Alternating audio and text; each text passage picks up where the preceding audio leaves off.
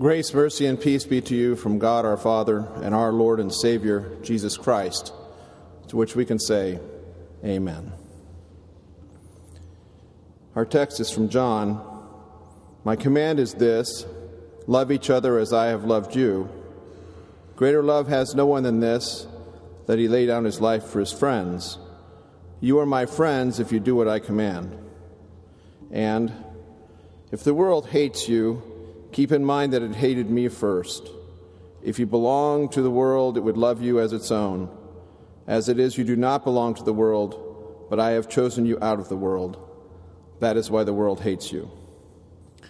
Now, we're certainly into the political season, and I'm sure you've heard a lot about it, and maybe some examples from the pulpit here, too.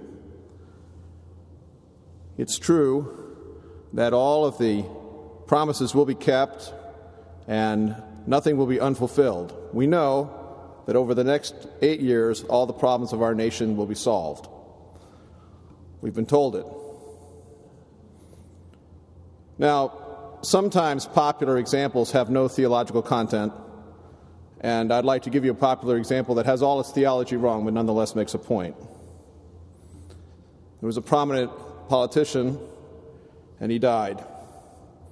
And he went to St. Peter and said, St. Peter, I've died, and what do you have for me? And Peter said, Well, we're not sure in your case. You did some good and you did some bad. So you can try them both that. We'll see what you say. So the first day, he goes down to hell. And they're sitting on a golf course and drinking and going on their little golf carts around, having a great time. And uh, then they have lobster and filet mignon. And then he goes back up to Peter. Peter sends him up to heaven, and he spends his time strumming his harp, sitting on a cloud, very peaceful.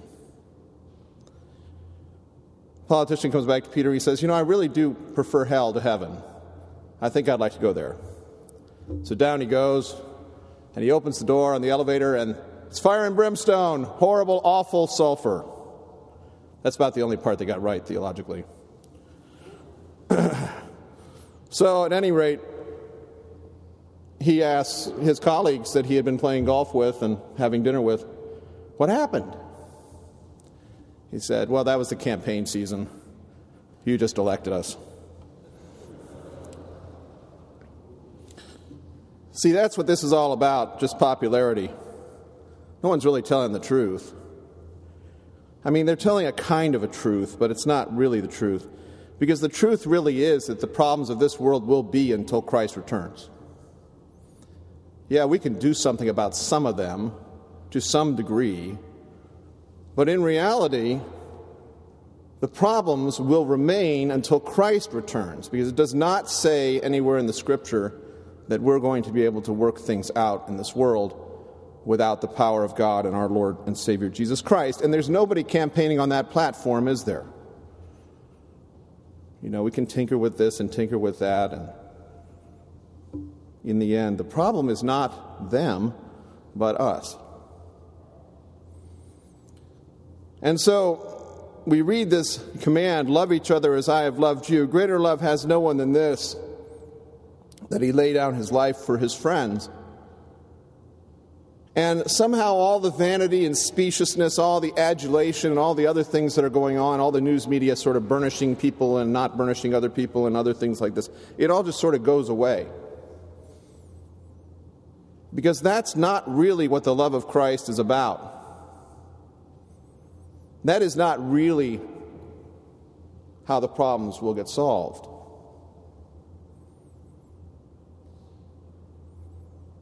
Jesus, after he had fed the 5,000, for example, did not stick around for a second day to feed them the next day. They were disappointed. They followed him, but you know, he still didn't feed them. Instead, he gave them a speech, which they really didn't listen to very well. Jesus gave the widow back her son but did not give her a million dollars to go with it, right? She was still a widow, still poor. Jesus hung out with all the wrong people. Probably had a zealot or two around, you know, some kind of terrorist or something. There were also, of course, people who were degraded, hung out with prostitutes, tax gatherers, others that were unpopular. He even said that his ministry was primarily to those folks, those folks who had been left behind, those folks who were undesirable. And then, of course, Jesus' campaign manager, who probably was Peter, self appointed campaign manager, thought his candidate was a bit nuts. So, when Jesus says that Peter has said the right thing for once, you are the Christ, the Son of the living God, immediately Peter feels like he ought to rebuke Jesus. He should tell him, Don't have these messianic, suicidal, horrible thoughts. Come on, Jesus, we're going to whip the Romans. And Jesus has a few words for Peter Get thee behind me, Satan. You have not in mind the things of God, but the things of men. And Jesus goes to the cross, a very unpopular place to campaign. He goes for you and for me, who are unworthy of Him. Jesus at the cross is not very good. He doesn't look very electable. His campaign appears to be a failure. His crown is not glorious. The robe on his back is a mockery. In fact, it's stripped off him earlier, and then even his garments they cast lots for. And Jesus pardons a criminal on the cross at the last moment. I'm sure that did a lot for his ratings. And he dies for us. You know, there were only three constituents left to Jesus that we find in Scripture, maybe four or so. There, there were some women, of which a couple are named. And then there was John. And that was about it. I mean, the campaign manager had even fled. He was off hiding somewhere from little girls who might say something about who he was. Now, this is the Christ. The Christ who doesn't solve our worldly problems all the time. He meets our needs. The, the Christ who gets us through the terrible things of this life the Christ who lets us praise him in all these things. But he's the one we get to follow. And so these words are very appropriate. He transforms us, makes us new, and then we get to hear these words from John, the ones that we don't read so often. If the world hates you, keep in mind that it hated me first. Now, it doesn't say your congregation members are going to hate you, although I think sometimes they don't like you either.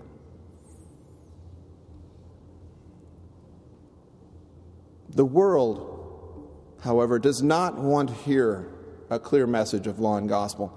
The world does not want to hear that living apart from the law of God is righteousness, is unrighteousness, rather. They don't want to hear that doing wrong is actually bad. The world also doesn't want to hear that nice people could go to hell. I mean, that's reserved for really, really wicked people if there's a hell at all. The world wants to go its own way, its way of works. It wants to forget about Jesus Christ. Well, we're called to bring it back on track. And you know what happens when you tell people something they don't want to hear? You know what happens when you say something to them that they just don't want? It's what happened to Jeremiah. They throw you in a cistern.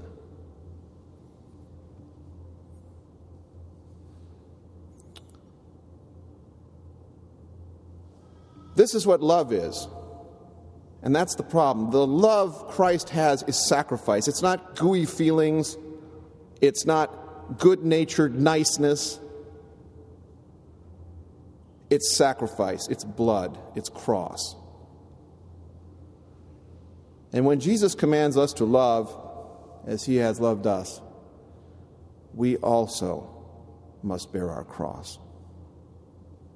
You don't get any salvation out of this. We're very Lutheran about this. You know, no salvation out of this, but because you're saved, you bear your cross. Christ Jesus did all that work of salvation for us, but now being new, we carry our cross. I would suggest to you that being popular is unimportant being Christian is important. Our Lord and Savior Jesus Christ has given us a great gift the opportunity to bring His Word. I pray that we will be bold in doing so. In the name of the Father, and the Son, and the Holy Spirit. Amen.